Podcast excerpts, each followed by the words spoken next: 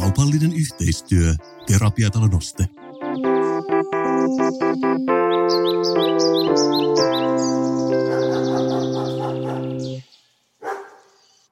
Kasperin Mikon podcast tällä viikolla Helsingin Eerikan kadulla ja me istutaan todellakin terapiatalo Nosteen viihtyisessä pienessä vastaanottohuoneessa ja meillä on mukanamme Stefan Salenius, johtava lääkäri. Ja monet varmasti luulee, että meillä on nyt jotain hämminkiä täällä Kasperin kanssa, että meillä on jotain tällaisia interpersonaalisia ongelmia, joita meidän pitää tulla tänne käsittelemään, mutta kyse ei ole siitä, vaan ihan rehdistä kaupallisesta yhteistyöstä. Kaupalliset yhteistyöt on se suola ja ne jalat, minkä päällä meidän podcast seisoo. Ja Mikko, Stefan, mä tiedän, me tiedämme, että Kasperin Mikon podcast, yksi jalka, millä se seisoo, on myös viihdyttävä ulosanti. Mutta joskus me halutaan olla vähän vakavia. Me tehtiin yksi jakso kesällä, jossa me haastateltiin Jaakko Pallosvuota tunnin verran nykytaiteesta. Taas on se aika, jolla me sukelletaan oikeasti johonkin aiheeseen. Eli ne vakavat lasit päähän nyt. Vakavat vakavat, se nyt on vähän miten sen ottaa. Mutta nyt meillä on noin tunnin verran aikaa kysyä mitä tahansa me halutaan Stefanilta. Ja tämähän ei ole suora lähetys. Tänne ei kukaan soita ja kysy kysymyksiä, mutta musta tuntuu, mä sanoin sen, että mä puhun sekä mun että Mikon puolesta, kun mä sanoin, että me osataan kanavoida meidän kuulijoita. Me löydetään ne kysymykset. Me ei tarvita mitään pikku screeniä, mihin tulee jotain puhelinnumeroita, tekstiviestiä. Me hoidetaan tämä homma muutenkin. Tämä oli meidän tapa sanoa pitkästi. Tervetuloa meidän podcastiin Stefan Salenius. Kiitos. kiitos. Jei. ja mun täytyy olla nyt piinallisen rehellinen. Mä olen nähnyt monta TV-sarjaa elämäni aikana. Ja jos on katsonut Woody Alleninsa, huippusuosittu ohjaaja, jolla ei ole mitään ongelmia minkään Actors Guildin tai minkään kanssa näinä päivinä, niin tietää, että terapia on usein keskiössä monessa New Yorkin sijoittuvassa, ehkä vähän niin kuin ylemmän keskiluokan komedioissa ja draamoissa. Ja pitkään näin ei ollut Suomessa, mutta musta tuntuu, että me ollaan vähän enemmän tulossa siihen, en mä tiedä, ehkä jonkun Girls TV-sarjojen sun muiden vanavedessä. Oletko sinä, Stefan, huomannut mitään tällaista niin kuin liikehdintää meidän yhteiskunnassa? Ehkä vähän vaikea sanoa nyt ihan konkreettisia esimerkkejä näin suoralta kädeltä, mutta huomaa selvästi mun mielestä, että nuorempi sukupolvi, mitä se nyt sitten määrittelee, niin jotenkin niin kuin suhtautuu arkisemmin ja niin kuin terapiaan ja se niin kuin on jotenkin luonnollisempaa puhua siitä ja että käy terapiassa eikä sitä ehkä häpeille niin samalla tavalla ja se on niin erityistä kuin se on ehkä ollut 20 vuotta sitten tai aikaisemmin. Mä haluaisin ihan ekaksi, ennen kuin me puhutaan yhtään syvemmin mistään, saada nämä termit selväksi, koska mä en ole itse ikinä käynyt tämän tyyppisessä miljöössä ja mä luin netistä, Stefan, että sä olet psykiatri. Joo. Mikä on esimerkiksi psykiatrin ja psykologin ero?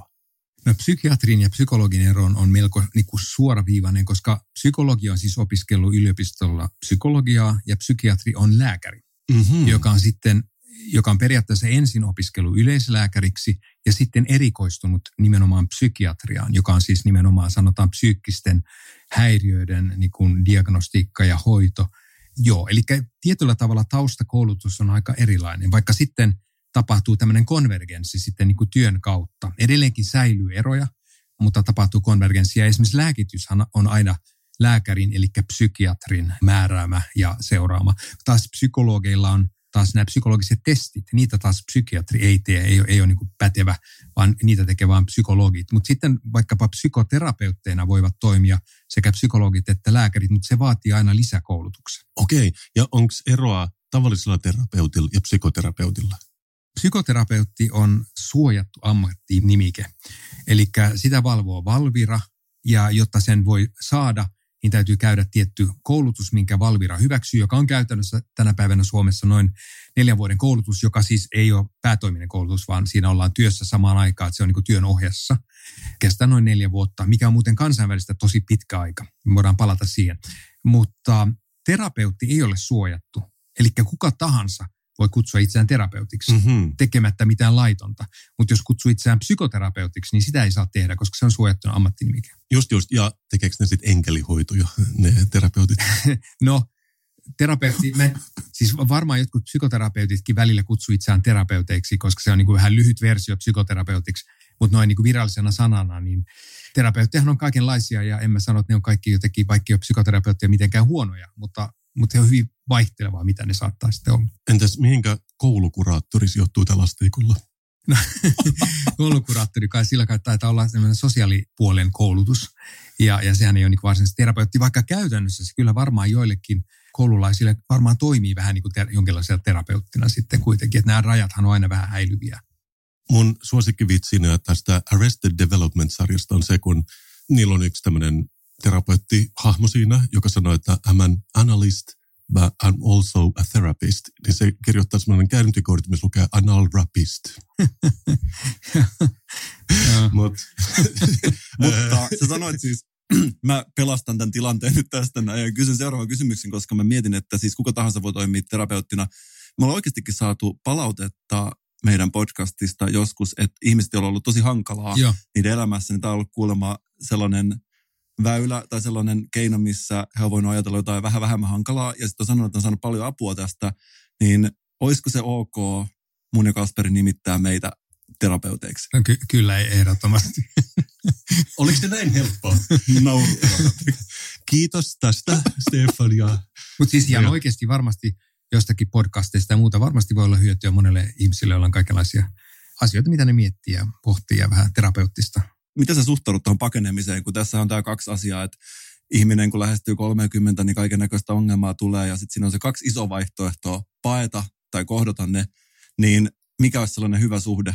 Jaa, yleensä kohdata, mutta, mutta kohdata, mutta jos on niinku sellainen kriittinen, niinku akuutti, tosi vaikea tilanne, niin silloin voi voi vähän paetakin niin kuin tilapäisesti, ettei niin kuin tule liian vaikeaksi. Eli meidän podcast on siis ihmisillä on menee oikeasti huonosti, koska sillä ei pysty käsittelemään eikä kohtaamaan asioita. Niin sitten Kasper Mikko käyttöön, mutta muuten kohdataan ne täällä esimerkiksi teidän tiloissa.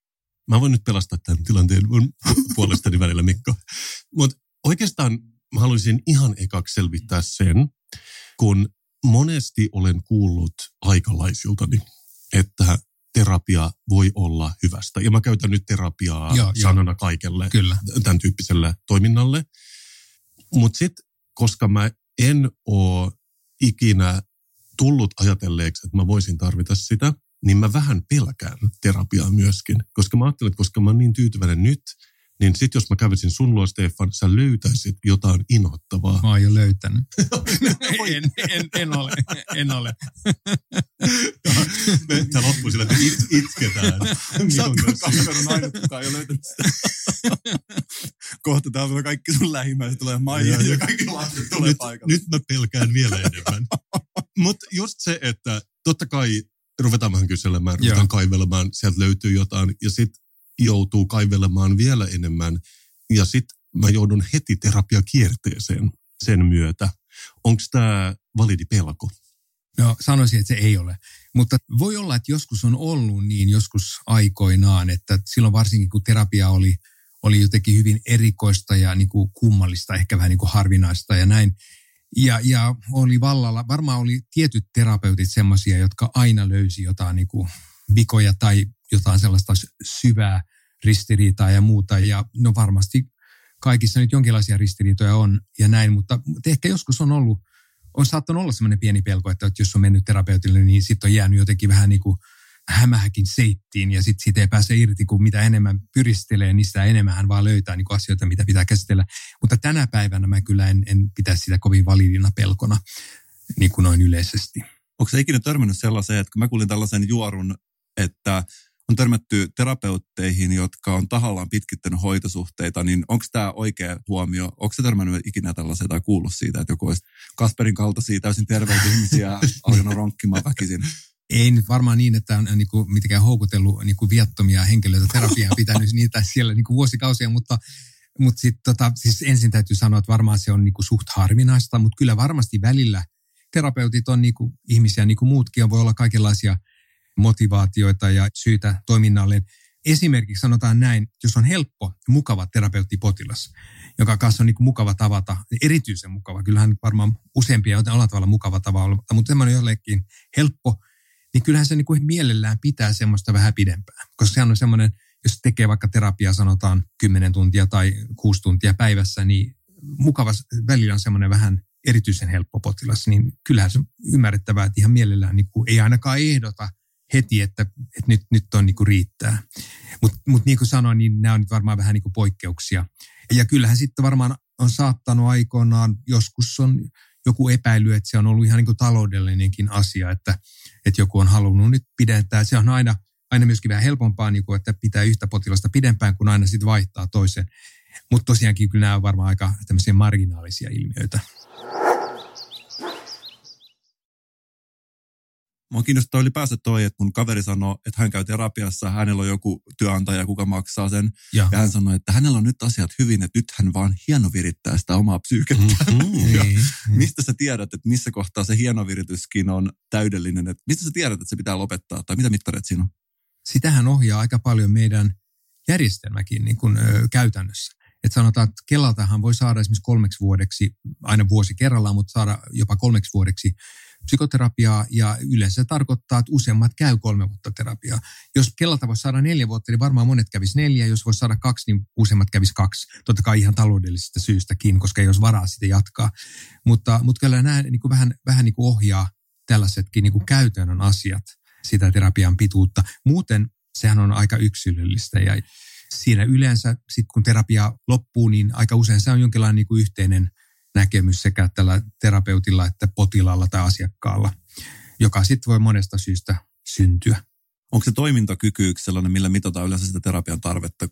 Sehän ei ole niin kuin ehkä ensisijainen. Sehän on jopa niin, että jos ajattelee tämmöistä pidempää terapiaa, voi jakaa terapiaa niin kuin lyhyt terapiaan ja, ja vähän pidempään niin kuin tämmöisiä Kela-kuntoutusterapiaa, mutta totta kai sekään jako ei ole mikään niin kuin mustavalkoinen. Mutta jos nyt ajattelee sellaista hypoteettista jakoa, niin tämmöinen pidempiaikainen kuntoutuspsykoterapia, sehän itse asiassa vaatii jonkinlaista toimintakykyä. Että jos toimintakyky on niin kuin liian huono, niin silloin ei suostella sellaista, koska sehän kuitenkin vaatii semmoista niin omaa työtä ja panostusta. Ja jos ei sitten jaksa sitä ollenkaan, niin sitten voi olla, että joskus myöhemmin jaksaa, mutta ehkä just siinä, siinä kohtaa, niin se ei ole niin se paras se psykoterapia. Sitten taas jos puhutaan lyhyt psykoterapiasta näin, niin silloin se ehkä jollain tavalla soveltuu paremmin myöskin semmoisissa akuutissa tilanteissa, missä ei ole tarkoituskaan niin kuin, niin kuin hirve, hirveän syvälle, syvälle pureutua, vaikka sekin voi olla ihan niin kuin tehokas ja lyhytkin. Mikä on tyypillisin asiakas tai tyypillisin syy, miksi ihmiset hakeutuu terapiataloon? Nyt on kyllä vaikea kysymys, koska se vaihtelee aika paljon, mutta, mutta yleensä voisi ehkä sanoa, että jonkinlainen, jos jollain nyt hyvin karkealla tasolla, tämmöisen oiretasolla puhuu, niin silloinhan on jonkinlainen niin kuin toistuva ahdistus, masennus, taipumus. Sitten jos taas miettii enemmän sitä niin kuin sisältöä, niin aika useinhan siinä on jotain, jotain niin kuin vaikeuksia suhtautua itseen tai, tai muihin ihmisiin. Aika monella on taustalla myöskin jotain lapsuuden kokemuksia, jotka on ollut aika kuormittavia, mutta ei, ei kaikilla. Joo, toi kuulostaa järkeenkäyvältä. Toi masennuksestahan puhutaan enemmän myös näinä päivinä kuin mm. ennen. Mutta mitkä on ne työkalut, millä tämä saadaan, mä käytän sanaa korjattua, mutta hälvennettyä tätä masennusta? Ensinnäkin tähän kohtaan ehkä pitää sanoa se, että, että tota, tällaiset yleiset diagnoosit, kuin vaikka masennusta, ahdistus tai, tai, tai monet muutkin, niin nehän ei oikeastaan ohjaa terapiaa eikä niin kuin kerro kovin paljon terapeutille. Että ne on hyvin niin kuin toissijaisia, mutta, mutta käytännössä usein kuitenkin esiintyy sellaisia oireita. Eli se, mitä käsitellään ja mihin pureudutaan, niin se on se, mikä on niin kuin sen taustalle ja takana. Ja se on se niin kuin varsinainen niin kuin mielenkiintoinen ja, ja tärkeä asia – yllättävän monella on, on ihan, ihan sitäkin, että ne helposti esimerkiksi haluavat miellyttää muita ja, ja eivät pidä puoliaan ja uuvuttavat itseään, ehkä vaativat itsestään liikaa, ajautuvat toistuvasti vaikka suhteisiin, missä heitä käytetään vähän hyväksi, osittain myös tämän miellyttämishalun takia. Se, se on niin kuin yksi aika tavallinen. Se nyt tulee ensisijaisesti mm. tässä mieleen, mutta totta kai on, niin kuin ihmiselämän variaatio on loputon, että kaikenlaista voi olla. Nyt on ollut paljon puhetta influenssereista, jollainen Kasperkin on. Niin, ja on tullut tuolta, esimerkiksi Yhdysvalloissa influencerit on tehnyt itsemurhia ja nyt on niin. tällainen trendi ollut Suomessakin pitkään, että monet tulee ulos kaapista masennuksen tai joidenkin mielenterveysongelmien kanssa. Onko näkyvissä tätä, koska sitten aina kun tulee monta tällaista jotain influensseria, että minuakin masentaa, se on hyvä, että puhutaan, mutta onko ollut näkyvissä, että näissä mielenterveysongelmissa olisi tällaista, että niitä käytettäisiin asusteena, että ihmiset ikään kuin haluaisivat vaikuttaa siltä, että heilläkin olisi tällainen mielenterveysongelma, vähän niin kuin se olisi joku uusi kaunis teepaita. En vastaanotolla mun mielestä ei niin näy tätä ilmiötä, mutta kyllähän se varmaan voi tietyissä tapauksissa pitää paikkansa. Mutta siinäkin yleisesti kuitenkin todennäköisesti ihan hyvä, pääasiassa ihan hyvä, että puhutaan ongelmista ja muista, koska se vähentää stigmaa. Tämä nyt on spekulaatio, mutta miksi niin paljon on lisääntynyt lähetteet nuorisopsykiatriaan, on se, että ei enää niin kuin pelätä ehkä sitä, että ehkä aikaisemmin on vaan kärsitty niin kuin yksin eikä menty koulukuraattorille tai koulupsykologille. Ja tänä päivänä se kynnys on madaltunut ja varmaan siihen vaikuttaa myöskin jopa nämä influenssarit. Mä mietin toista, joka on toi, ihmiset leimataan helposti nykyään narsisteiksi. Tätä niin kuin heitellään aika kevyein perustein ympäriinsä, Joo, joo. mutta jos puhutaan vain yleisellä tasolla, Kyllä, niin, kyllä. niin näkyykö tämä oikeasti jonkinnäköisenä piikkinä esimerkiksi sun potilaissa? Yleensä siis narsistihan ei niin usein ajaudu terapiaan itse. Just niin. Että se on ehkä enemmän ne, jotka kokee olevansa narsistien uhria. Ja taitaa olla tämmöinen yhdistyskin olemassa kuin narsistin uhrit. Ja niitä jonkin verran kyllä tapaa vastaanotoilla ja, ja joskus terapiassakin. Joskus joku on sanonut myös mulle, että jos osaa kysyä kysymyksen itseltään, että olenkohan narsisti, niin silloin ei ole. Onko tässä mitään perää? Kyllä mä luulen, että siinä jotain perää on, että samoin voi sanoa, että ihmiset, jotka pelkää, että he tulevat hulluiksi, niin kuin psykoottisiksi, niin ne, ne eivät juuri koskaan tule hulluiksi. Se on melkein sellainen merkki, että ei ainakaan tule hulluksi, mutta totta kai näistä on poikkeuksia ja varmaan on poikkeuksia sitten tässä narsistikin asiassa, mutta, mutta ehkä yleensä narsisti ei välttämättä niin paljon pohdi omia mahdollisia vikojaan tai, tai, tai huonoja puolia, niin siinä mielessä se niin kuin ei ole ehkä kovin tyypillistä narsistille miettiä semmoista. Just niin. Tyypillinen tilanne, mihin Kasperkin viittasi, on se, että ihminen kun ottaa vaikkapa self-help-kirjan käteen, niin alkaa muissa ihmisissä löytyä kaiken näköisiä vikoja.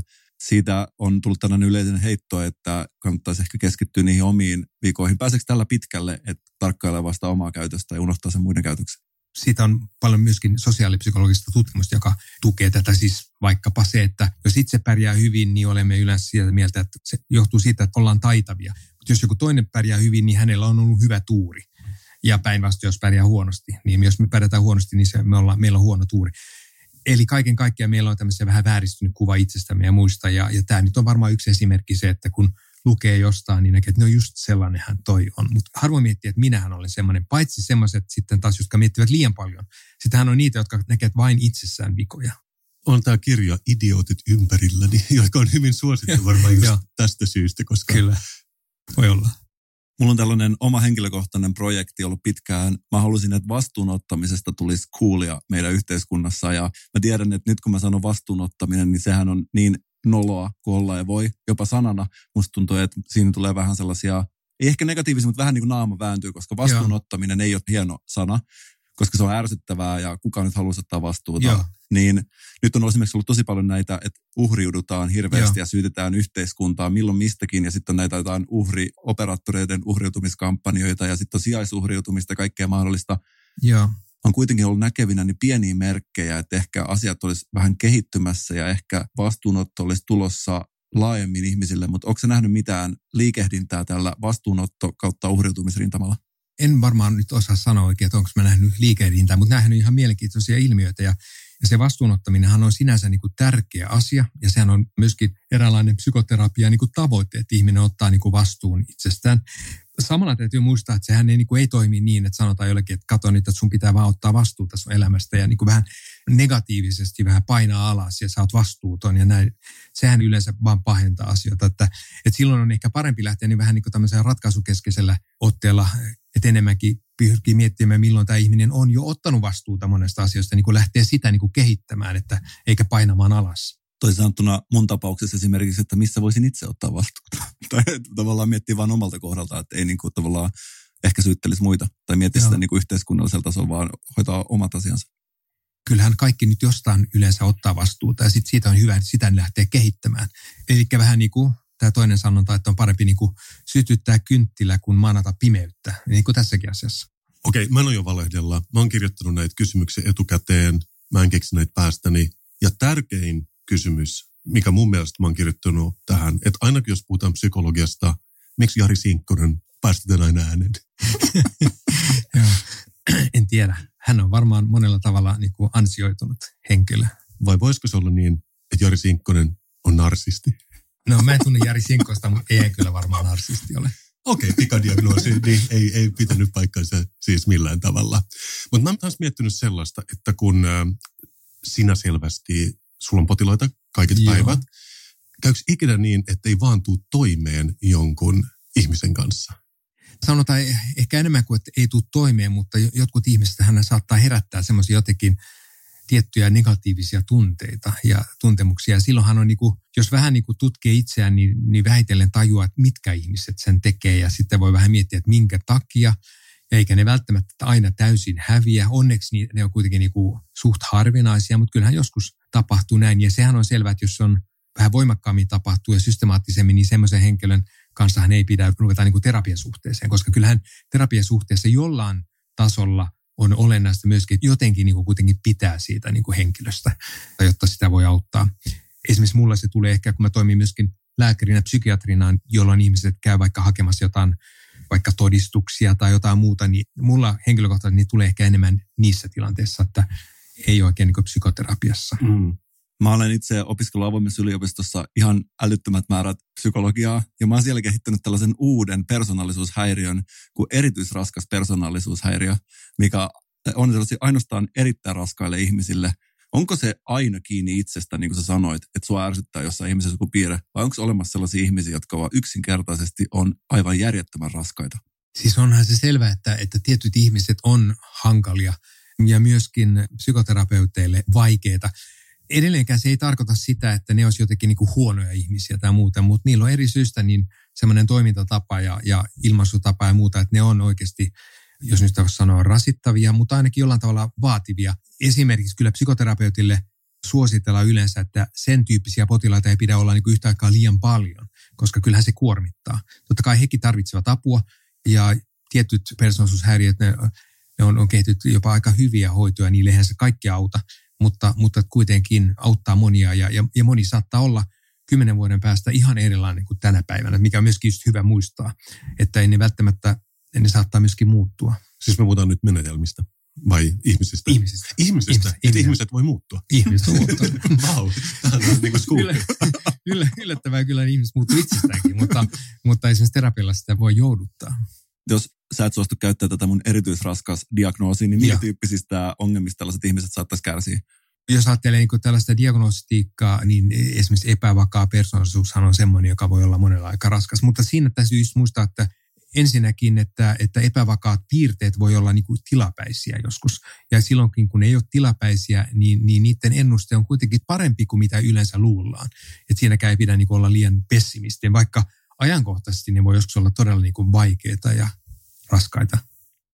Mä oon miettinyt sitä, että kun meillä on muutama taudin kuvata diagnoosi, esimerkiksi homoseksuaalisuus, joka oli tauti vuoteen 82 saakka, Joo. jotain tällaista, jota ei missään nimessä enää pidetä Kyllä. tautina. Mutta onko mitään muuta näköpiirissä, mikä on nyt luokiteltu taudiksi, mutta mikä ehkä taas 30 vuoden kuluttua Joo. nähdään ihan eri lailla?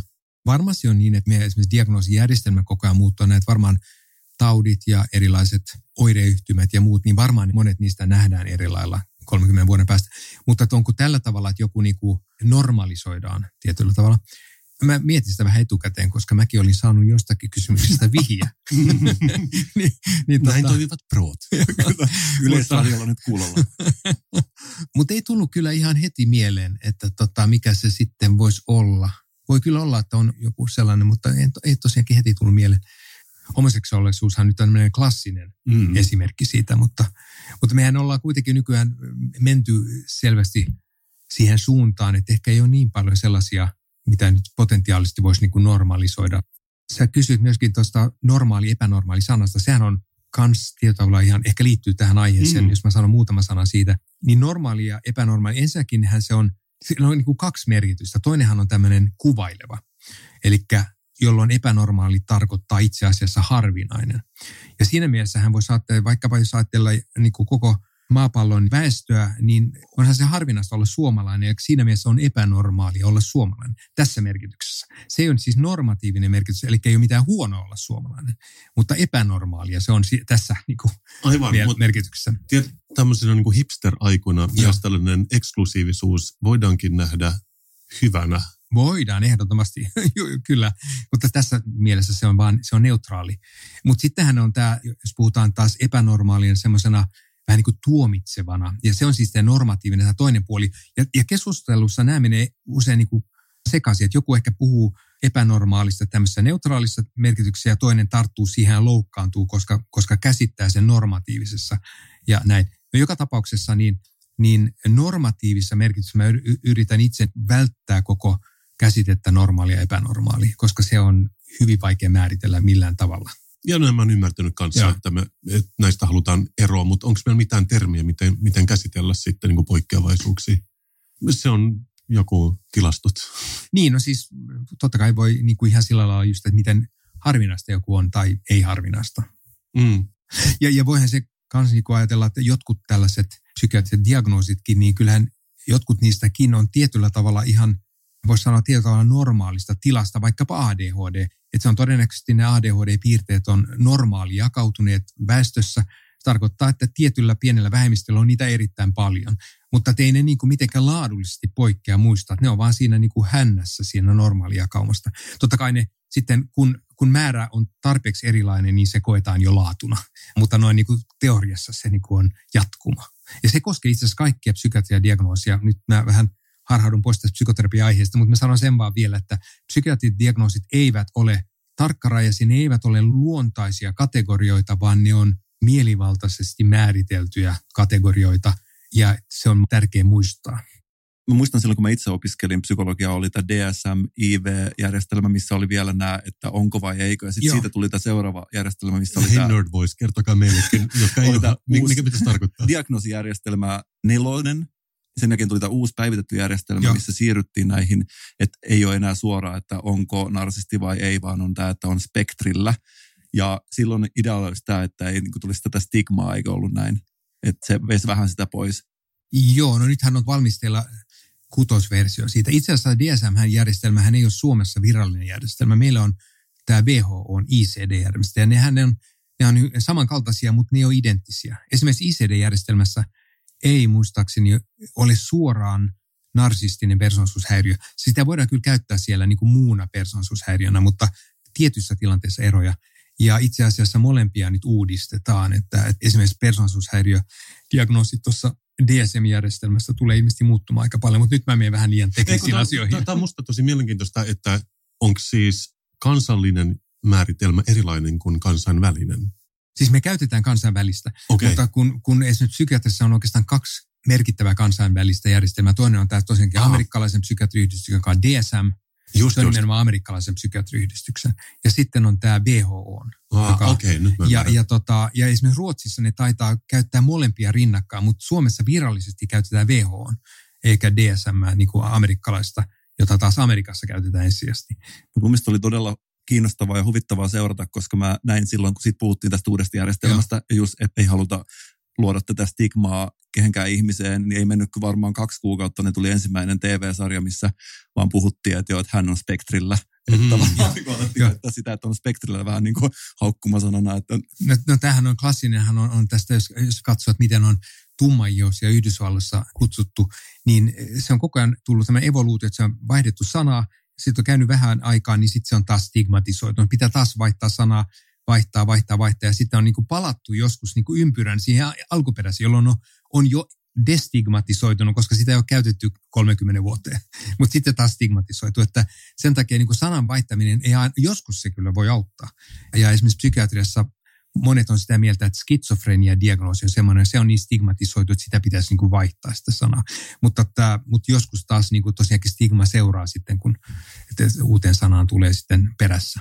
Voisiko joku skitsofrenia potilas takaisin omia tämän skitsofrenia-termin, koska eikö siitä takaisin omimisestahan on puhuttu, että tavallaan niin. stigmattuja termejä jossain vaiheessa sitten joku ryhmä päättääkin alkaa itse käyttämään vähän niin kuin omi takaisin itselleen, niin tarvittaisiko me tällainen skitsoporukka, että me saataisiin tämä takaisin että voitaisiin niin. palata niihin alkuperäisiin kunnon mielenterveysluokituksiin, mitkä oli silloin 1900-luvun alussa. Mikä on skitsofrenian uusi nimi? Onko se bipolaarisuus? Tai? No sillä ei ole siis, mutta se voisi olla joku tämmöinen pitkäaikainen psykoottinen häiriö, joka paljon, kuulostaa paljon neutraalimmalta. Muutenhan täytyy, no en, en voi olla kommentoimatta, skitsofreniahan populaarikulttuurissa käytetään ihan väärin tai pitkälle väärin, koska sillä kuvataan jotain semmoista hyvin jakautunutta persoonallisuutta, joka on oikeastaan semmoinen niin kuin erikoinen persoonallisuushäiriö, joka on niin kuin etiologialtaan, taustaltaan ihan erilainen kuin skitsofrenia. Että nämä usein niin kuin menee sekaisin, mutta, mutta se on nyt tämmöinen, sille nyt ei varmaan voi mitään, se on niin vakiintunut se, se käyttö. Mun varhaisin lapsuusmuisto on se, että mä istun jonkun sukulaisen polvella ja hän kertoo, että Mikko kuules, että skitsofrenia on sellainen tauti, että kuulee ja näkee mitä sattuu, eli kuvaili tällaisia niin kuin psykoottisia oireita. Että sitä on ainakin jossain vaiheessa ihan yleisesti kyllä pidettynä niin kuin erilaisena. Joo, kyllä. Musta tuntuu, että koska terapiatalo Noste on kuitenkin yksityinen Joo. asema, niin mun on pakko kysyä, onko kallista käydä terapiassa? Joo, hyvä kysymys. Terapeutillahan yleensä itse määrittävät omat hintansa, mutta semmoinen tyypillinen sessio 45 minuuttia, niin mä veikkaisin, että se on aika lähellä tuota 80-90 euroa on se, mitä niin kuin maksetaan. Mutta jos saa esimerkiksi Kelaa kuntoutustukea, niin silloinhan se menee noin kolme neljäsosaa siitä niin kuin pois. Okay. Silloin se ei ole useimmille ihmisille, kyllähän joillekin sekin on edelleenkin iso raha, mutta, mutta silloin se on ehkä semmoista vähän päälle 100 euroa kuussa. Okei, okay. mä olisin olettanut, että se on enemmän, joten se ei kuulosta niin pahalta Joo, mutta totta kai jos itse maksaa, niin sitten se, on, sit se on taas yli 400 kuussa, että jos käy kerran viikossa. Pääseekö tänne suoraan nopeasti lyhyellä varoitusajalla, jos tulee jotain akuutteja kriisejä elämässä? Miten teiltä saa ajan? Miten tänne pääsee? Kuvittelisin kyllä, että löytyy aika nopeasti. Mä luulen melkein, että muutamassa päivässä jonkinlainen aika löytyy. Saako siitä apua, jos on vaikka joku tällainen todella ahdistava tilanne, niin miten sitä lähdetään käsittelemään? Jos on akuutisti todella ahdistava tilanne, niin se yleensä liittyy johonkin elämän kriisiin. Ja elämän kriisithan on hyvin vaikeita, mutta ne on myöskin toistuvia. Tämä tarkoittaa, että ihmiset joutuu vähän samantyyppisiin kriisiin yleensä. Totta kai sitten on jotain poikkeuksia, mutta, mutta sanotaan varmaan 80 prosenttia kriiseistä on semmoista, mitä tulee koko ajan vastaan. Ja, ja siinä mielessä varmaan monelle terapeutilla aika tuttuja, mikä auttaa totta kai, niin, kun yrittää auttaa. Ja, mutta tosiaankin silloinhan yleensä pyritään jollain tavalla jäsentämään tilannetta – kun on tämmöinen akuutti kriisi päällä. Sitten sen jälkeen niin tulee enemmän aikaa ehkä käsitellä niin kuin taustoja ja muuta, mutta, mutta akuutissa kriisissä yleensä pyritään tämmöiseen jäsentävään otteeseen. Tätä mä mietin, kun on hoitotilanteessa kaiket päivät ja varmasti sinä eläydyt näiden potilaiden elämään ja tilanteisiin ja ne varmasti seuraa kotiin, voisi kuvitella että niitä niin kuin miettii Joo. ehkä sitten saunan lauteillakin. Niin, että miten, niin, kyllä. Mutta onko ikinä käynyt niin, että sä olisit esimerkiksi itse itkenyt jonkun potilaan takia?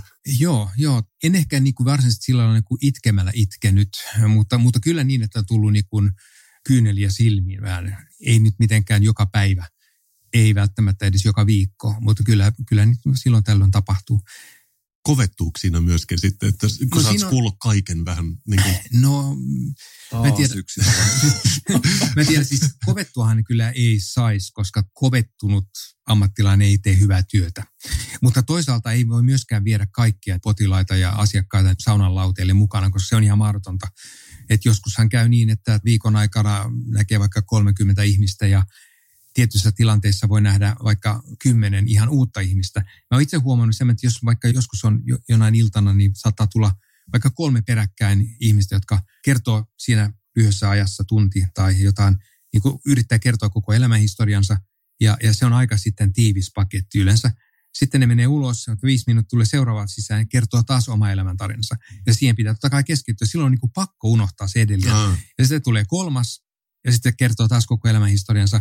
Ja silloin mä huomaan, että sen jälkeen joskus niin kuin tuntuu, että tarvitsee vähän semmoista debriefingia, että illassa kun menee kotiin, mietin, mitä ne oikein sanoo mulle. Että niin, kun ne, ne tulee niin, niin jotenkin, joo, tai siis sillä ne tulee niin peräkkäin, että se on pakko vaihtaa seuraavaan. Mutta sitten mä huomaan, että yleensä mä en sitten seuraavana päivänä kyllä sitä enää mieti, kunnes ne tulee takaisin.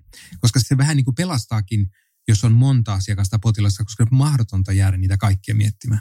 Kirjoitatko ylös sitten aina vähän ihmisistä jotain? Joo, joo, joo kyllä, kyllä, koska on, on niin, niin paljon kuitenkin tulee asiakkaita ja potilaita. Että kyllä sen takia me yritän kirjoittaisikin suhteellisen yksityiskohtaisesti, koska silloin mä muistan sitten, kun ne tuli uudestaan, mä luulen, ai niin, tämä oli mm. tämä.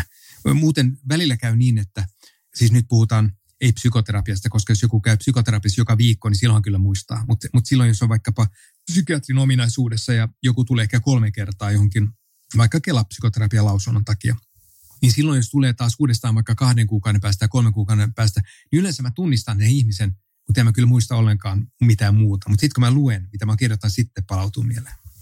Mulla tulee vaan mieleen, että terapeutithan varmaan kuulee uskomattomiakin juttuja.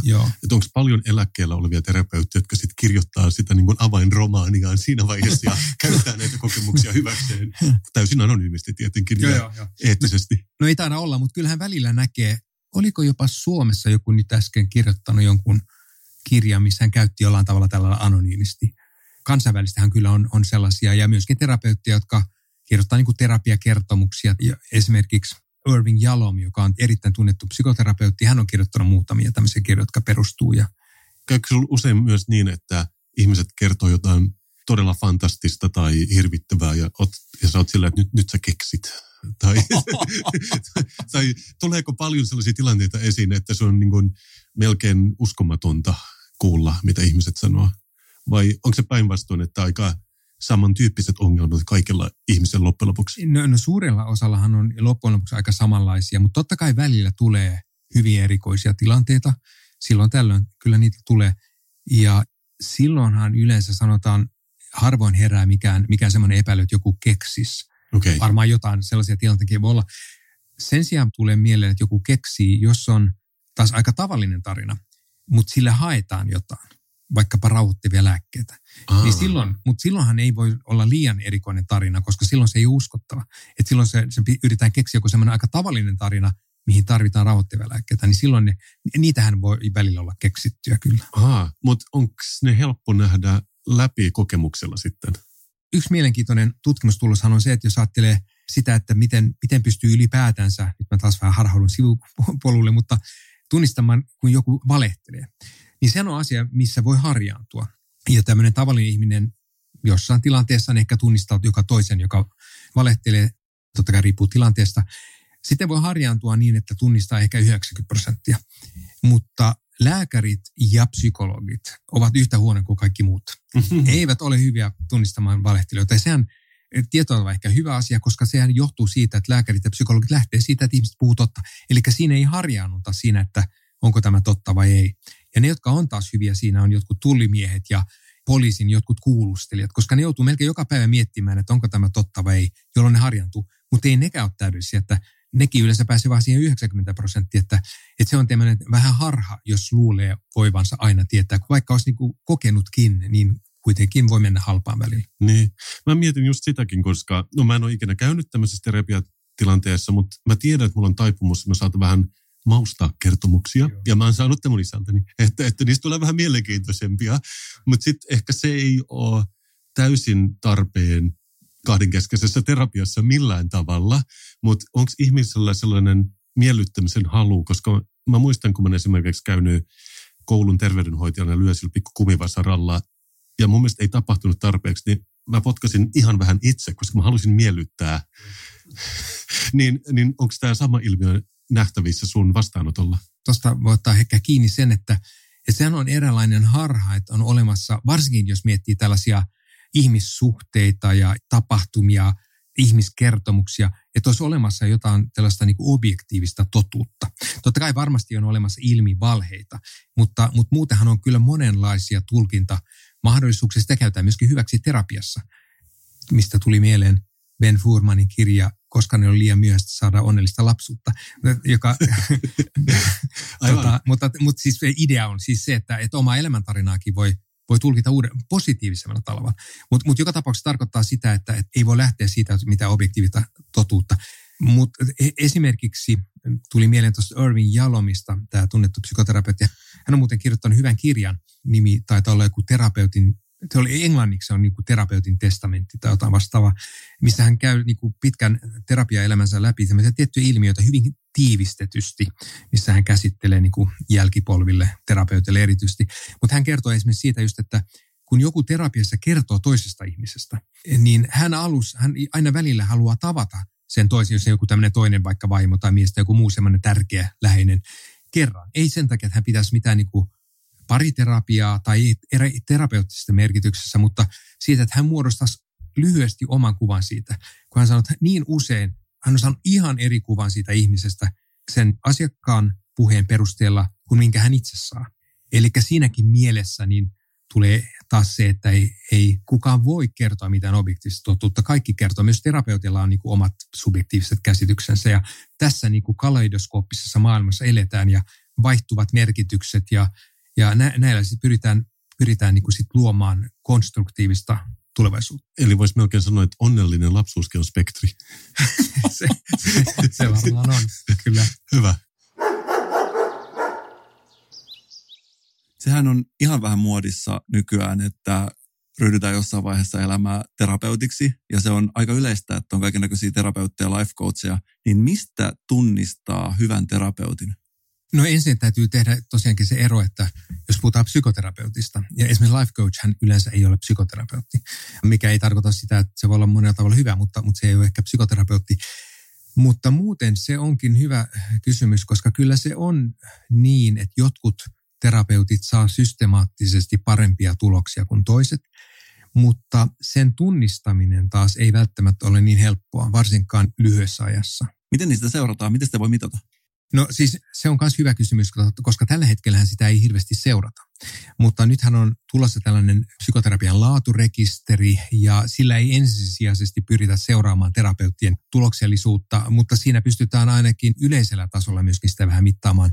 Joissakin tilanteissa on pystytty jonkin verran mittaamaan ja sitten on tehty tutkimuksia, jossa on todettu, että siinä on systemaattisia eroja, että tiedetään, että se ilmiö on olemassa. Mutta käytännössä arjessa niin, niin sitä ei hirveästi seurata. Mä muistan joskus omilta avoimen yliopiston ajoilta. Että siellä... Te olette vähän niin kuin kollegoita toisin vähän niin kuin, vähän niin kollegoita. niin siellä puhuttiin vaan tästä, että esimerkiksi psykoanalyysissä on tosi hankala sanoa yhtään mitään, kun se kestää vuosikausia ja sitten siinä ainoastaan tarina, millä Joo. sitä voi mitata. Voiko potilas sitä itse arvioida? Mä mietin, jos tulisi Joo. vaikka tällainen terapeuttien Uber, että sä voit jutella 45 minuuttia ja mä pistän Joo. sulle tähdet, niin onko mä oikea ihminen arvioimaan sitä, että onko se hyvä? Joidenkin tutkimusten mukaan niin potilas tai asiakas on parempi arvioimaan kuin terapeutti. Joidenkin tutkimusten mukaan terapeutti ei ole kovin hyvä arvioimaan, mutta asiakas on. Eli tässäkin on ihan hyvä siirtää sitä enemmän, ei ehkä vastuuta, mutta oikeutta arvioida myöskin asiakkaalle, että totta kai ei asiakas aina myöskään pysty niin helposti arvioimaan ja joskushan se vähän vaihtelee ja näin, mutta sanotaan näin, että yksi hyvin tärkeä asia, jotta terapia toimisi, niin ainakin täytyy olla semmoinen luottamuksellinen hyvä suhde terapeutin ja asiakkaan välillä ja heillä pitää olla jonkinlainen yhteinen ymmärrys siitä, millä tavalla työskennellään ja mihin pyritään. Se voi olla joskus se sitten eri terapeutilla ehkä olisi ja eri asiakkaalla niin kun voi olla sitten, niillä saattaa olla erilaiset viitekehykset, mutta, mutta siis se tärkeää on, että, että se on niin kuin yhteinen asiakkaan ja terapeutin välillä, jonkinlainen yhteinen ymmärrys. Eli nyt sä sanot, että tällainen potilaiden terapeutteja arvosteleva Uber-tähtiluokitus saattaisi siis toimia? No siis jollain tavalla, siis ideana, en tiedä miten se toimisi sitten ihan käytännössä, mutta ideana se ei ole välttämättä huono. Täytyy sanoa tuohon edelliseen vielä, että kun terapeutilla ja asiakkaalla pitäisi olla jonkinlainen yhteinen ymmärrys, se tarkoittaa sitä, että jos on asiakas esimerkiksi haluaa mielellään psykoanalyysiin jostain syystä, ja katsoo, että se on hänelle paras tapa, tai tämä psykoanalyyttisen psykoterapian sanotaan näin, niin silloin kyllä se ei ole välttämättä huono idea. Ja päinvastoin, jos se haluaa esimerkiksi ehdottomasti kognitiiviseen psykoterapiaan, niin emme kyllä sitten ohjaa psykoanalyysiin ja päinvastoin, koska se on tärkeää, että se asiakas ja kokee, että, että asiat käsitellään hänen tavallaan. Mutta me puhuttiin tuossa äsken siitä, että potilas voi mielistellä psykoterapeuttia, niin onko tätä tapahtunut toisinpäin? Että pystyykö tunnistamaan, jos psykoterapeutti yrittää mielistellä potilasta? Jos potilas on sairaan hyvän näköinen. Siis tässä on olemassa tällainen aikoinaan Yhdysvalloissa on kehitetty tämmöinen käsite kuin JAVIS, joka on tämmöinen ideaalipotilas. Se on Young, Attractive, Verbal, Intelligent, Social. Vähän niin kuin me, Kasper. niin, niin kyllä, niin, vähän niin kuin ne, ne ideaalipotilaita. niin kuin, koska se on niin kuin monella tavalla niin kuin helppo psykoterapeutille, koska se puhuu ja se on mukava ja se on älykäs ja muuta, niin kyllähän sellainen potilas on keskimäärin monelle psykoterapeutille niin helpompi. Mutta sellaisia sudenkuoppiahan on, että jos potilas on vaikkapa joku julkisuuden henkilö tai tärkeä henkilö, niin kyllähän siinä terapeutti joskus voi olla sitten, että se jotenkin menee vähän siihen mukaan ja yrittää jopa mielistellä. Mutta onhan nämä poikkeuksia kuitenkin. Mua kiinnostaa se, että kun sä Stefan, sä olet tekemisessä asiakkaiden kanssa kaiket päivät, niin sitten kun sä käyt kaupan kassalla illalla, niin teet sä päästäisi pikadiagnoosia ihmisistä tuolla kaupungilla? Joo, no sitähän monet kysyy, mutta, mutta en. Jokainen ihminenhan työnsä kautta oppii tiettyjä asioita. Sanotaan vaikkapa just joku puhuttiin aikaisemmin tullimiehistä, niin voisin kuvitella, en tiedä, tämä on vaan mun kuvitelma, voisin kuvitella, että tulimies, kun se käy kassalla, niin se vähän miettii, että toi on varmaan nyt näpistänyt jotain, tai mm. jotenkin niin kuin noin alitajuisesti. Ei se tietoisesti tee sitä, mutta sille se ehkä herkemmin huomaa sellaista. Ja te varmaan huomaatte tiettyjä asioita teidän niin kuin työn kautta ja näin, mutta se on ihan niin kuin luontevaa, mutta ei niin, että että tekisi mitään diagnoosia. Kaiken kaikkiaan on varmaan niin, että sanotaan, että jos on, niin kuin kaikissa varmaan ammateissa vähän, että että jos tekee 80 tuntia päivässä jotain, niin sitten vapaa-aikana haluaa tehdä mitä tahansa, paitsi se, no juu, niin kuin, koska mielellä haluaa täysin ero. Ja se on myöskin hyvä, hyvä niin kuin, ja e, erityisesti myöskin vaikka psykoterapeutin jaksamisen kannalta, että, että vapaa-aikana pitää mielellään tehdä jotain ihan muuta ja miettiä jotain ihan muuta, koska muuten ei jaksa. Entä voiko terapia tehdä asiat pahemmaksi? Useinhan on semmoinen ehkä, voisi melkein sanoa naivi käsitys, että terapia on aina vain positiivista. Ja joskus pahimmillaan niin se on vain tehotonta. Mutta kyllä yleensäkin katsotaan näin, että kaikki hoitomuodot, mitä tahansa ne onkin, jos ne on tehokkaita, niin aina on riski, että niillä on myöskin huonoja vaikutuksia tai sivuvaikutuksia. Ja se koskee kyllä myös terapiaa. Että, tai sitten jos puhuttiin vähän uhriutumisestakin, niin mm. niin esimerkiksi pahimmassa tapauksessa terapia voi vahvistaa uhriutumista. Se nyt on vain yksi esimerkki. Just just. Populaarikulttuurissa potilas makaa aina sohvalla. Onko sohvia olemassa oikeassa elämässä näissä vastaanotoilla? On, mutta tota, psykoterapiassa yleensä potilas ei makaa sohvalla. Se idea, sen sohvan ideahan on se, se on psykoanalyysissä. Mutta psykoanalyysissähän yleensä käydään tyypillisesti esimerkiksi neljä kertaa viikossa. Se on hyvin intensiivistä.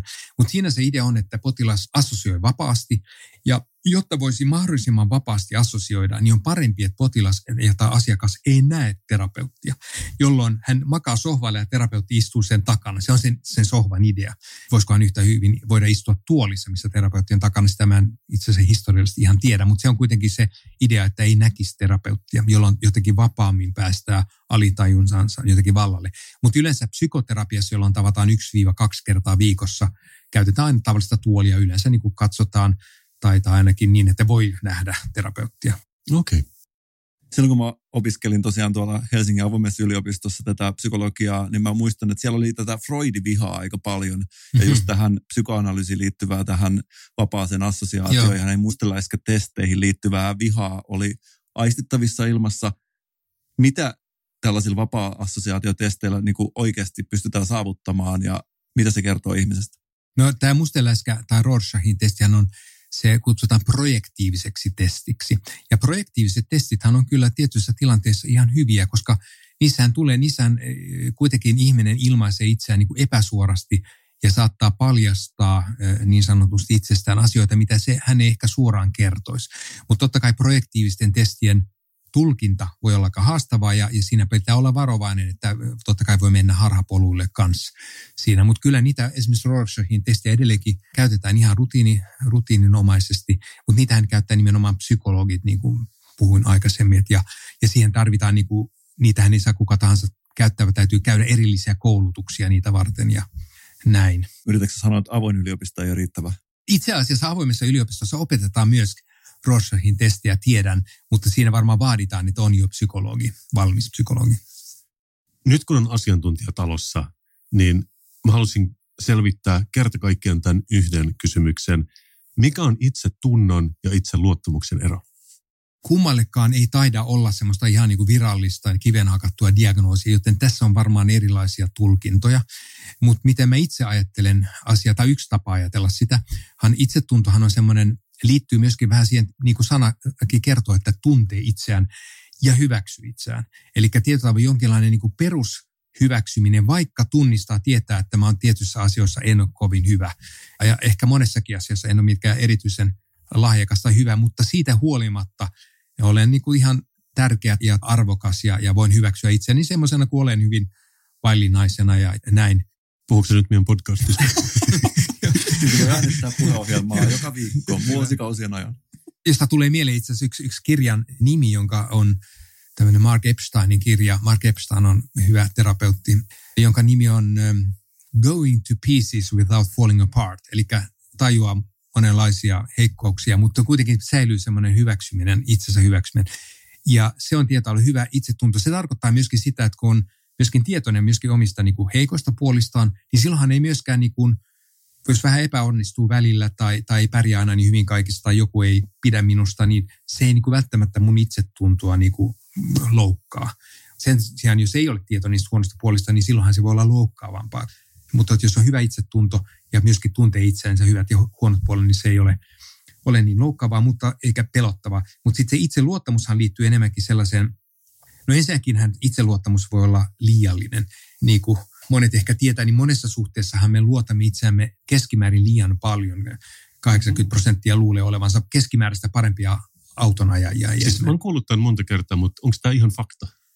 Joo, on. Joo. Ja se koskee monia asioita. Se on itse asiassa niin, että siinäkin on olemassa lainalaisuus. Se on itse asiassa niin, että yleensä ihmiset yliarvioi itseään helpoissa tehtävissä, koska ne ei tajua, että nämä tehtävät on helppoja kaikille. Esimerkiksi autolla ajaminen.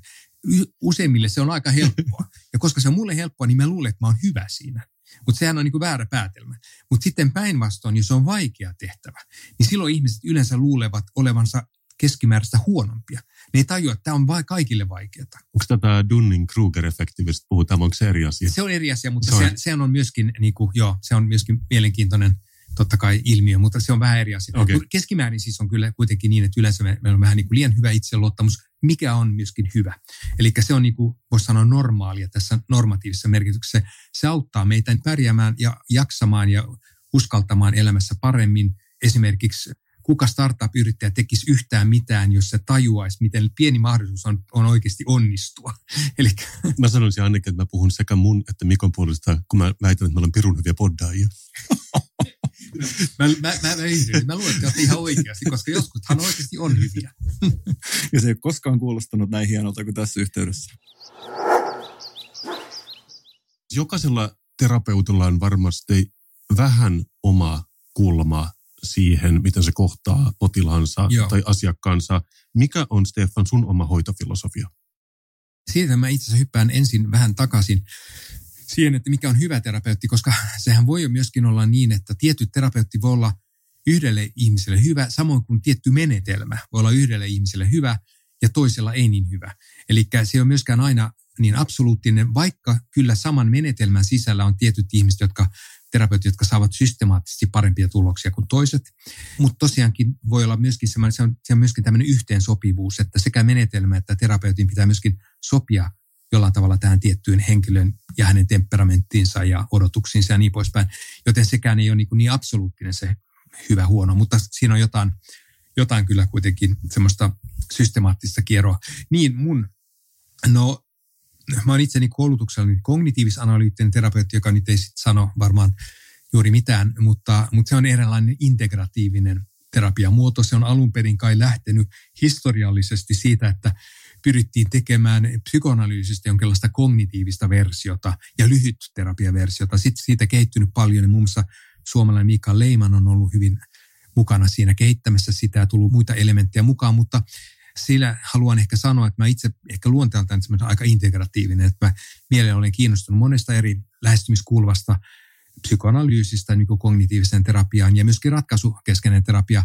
Käytännössähän on usein niin, että kun terapeutti on toiminut jonkun aikaa, niin hän ehkä muodostaa itselleen jonkunlaisen vähitellen oman työskentelytapansa, jota leimaa varmaan se niin kuin peruskoulutus ja viitekehys, mikä hänellä on, mutta sitten vähitellen se vähän muuntuu ja tulee omia. Ja se on ihan hyvä asia, koska se on myöskin hyvä jos terapeutilla on mahdollisuus vaihtaa niin kuin näkökulmaa ja lähestymistapaa nimenomaan hiukan potilaan mukaan. Joskus on sanottu, että pitää keksiä uusi terapia jokaista potilasta kohdaan. Se on ehkä vähän semmoinen kärjistys, mutta siinä on jotain positiivista. No vielä tuosta lisädimensio, joka mua aika paljon kiinnostaa, on tämä ehkä tämä eksistentiaalinen dimensio, mihin liittyy vähän tämmöistä elämän mielekkyys ja no, voisi sanoa tarkoituskin ja elämä ja kuolema ja kaikkea tällaista. Ja jossain määrin kiinnostaa myöskin tämä buddhalainen filosofia okay. ja näkemys. Sä, sä heität soppaan vähän kaikkea.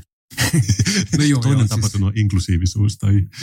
Niin, niin, no joo, mutta tota, nämä on nyt, mitä mua henkilökohtaisesti kiinnostaa, mutta tämähän on, on vähän semmoinen... Onko mä jokaisella- ymmärtänyt oikein, että ratkaisukeskeinen terapia on vähän niin kuin ehkä muotiakin tällä hetkellä? Kyllä se niin kuin tietyssä piirissä varmaan ainakin on muotia. Ja kognitiivinen terapiahan on ollut pitkään vähän niin kuin muotia, mutta ratkaisukeskeinen, ei, eihän sekään ole mikään uusi terapiamuoto, mutta ehkä se on ihan, ihan viime aikoina tullut myöskin vähän vielä enemmän niin kuin esiin. Ja täällä esimerkiksi terapiatalon nostessa meillä on aika monta ratkaisukeskeistä terapeuttia, mutta meillä on myöskin monia muita.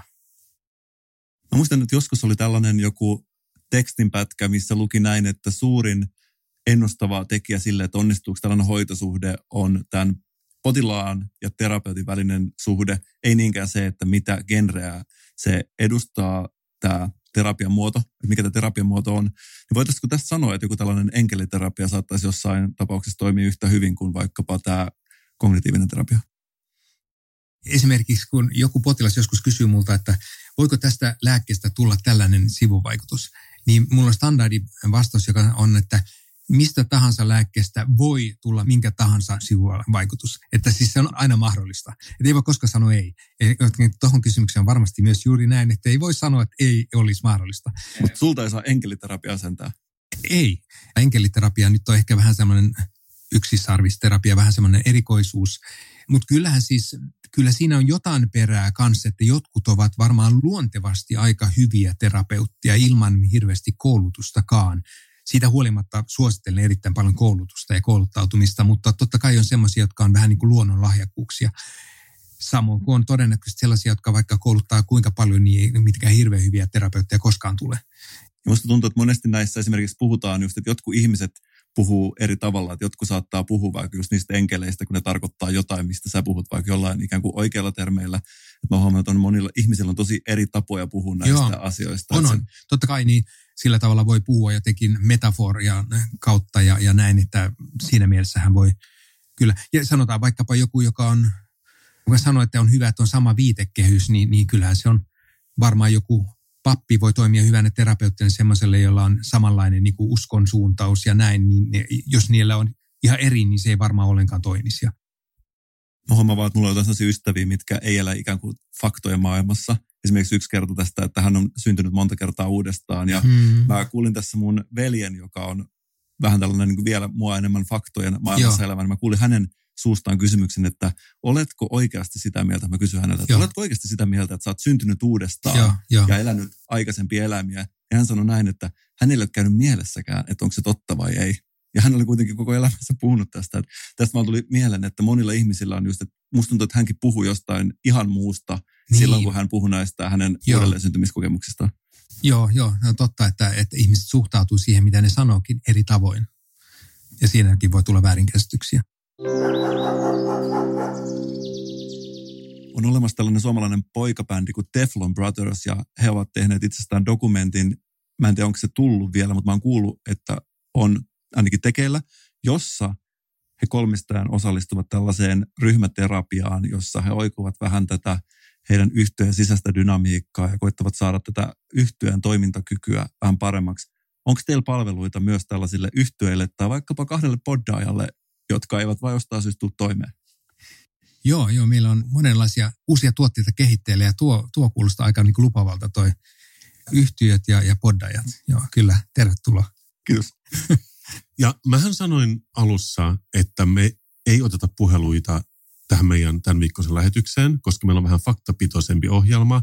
Mutta tässä on itse asiassa tullut yksi puhelu nytten poikkeuksellisesti.